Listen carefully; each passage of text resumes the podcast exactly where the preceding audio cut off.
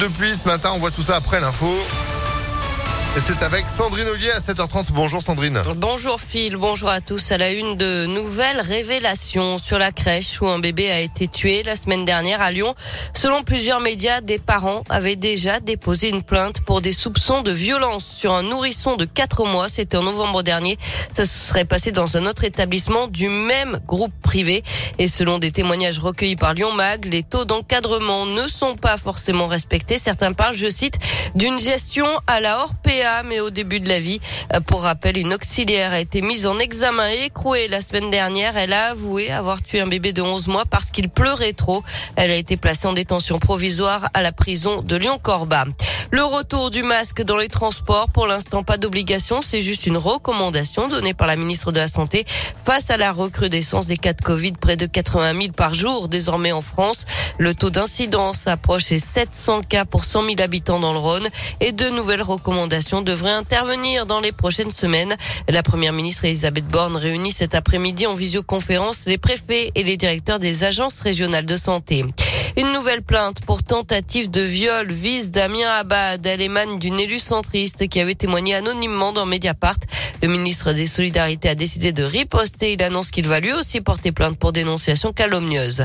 Et puis une manifestation des cheminots aujourd'hui à Lyon. C'est l'appel de la CGT pour la défense du secteur public. Un rassemblement est prévu à partir de 10h, place Jules Ferry. Puis un défilé à partir de 13h45. Il passera par le boulevard Jules Favre, le cours et le pont La rue de la République, la rue Solin pour arriver à place des terreaux. Du sport avec du cyclisme et pas de Tour de France pour Julien Alaphilippe. L'Auvergnat, double champion du monde, n'est pas remis de sa grave chute sur Liège-Bastogne-Liège. En tennis, ça passe pour Caroline Garcia à Wimbledon. La Lyonnaise a battu la Britannique Miyazaki en 3-7 hier au premier tour. Enfin, c'est reparti pour le printemps de Pérouge. Le festival revient au château de Chazé au Polo Club de la Plaine de l'Ain. À partir d'aujourd'hui et jusqu'à dimanche, il fête son 25e anniversaire. Une édition très attendue après deux années perturbés par le Covid. Les organisateurs comme le public sont forcément, forcément très heureux de pouvoir rallumer le son. Marie Rigaud, la directrice du Printemps Pérouge. Finalement, le temps a passé vite et là, ça y est, on y est comme si de rien n'était.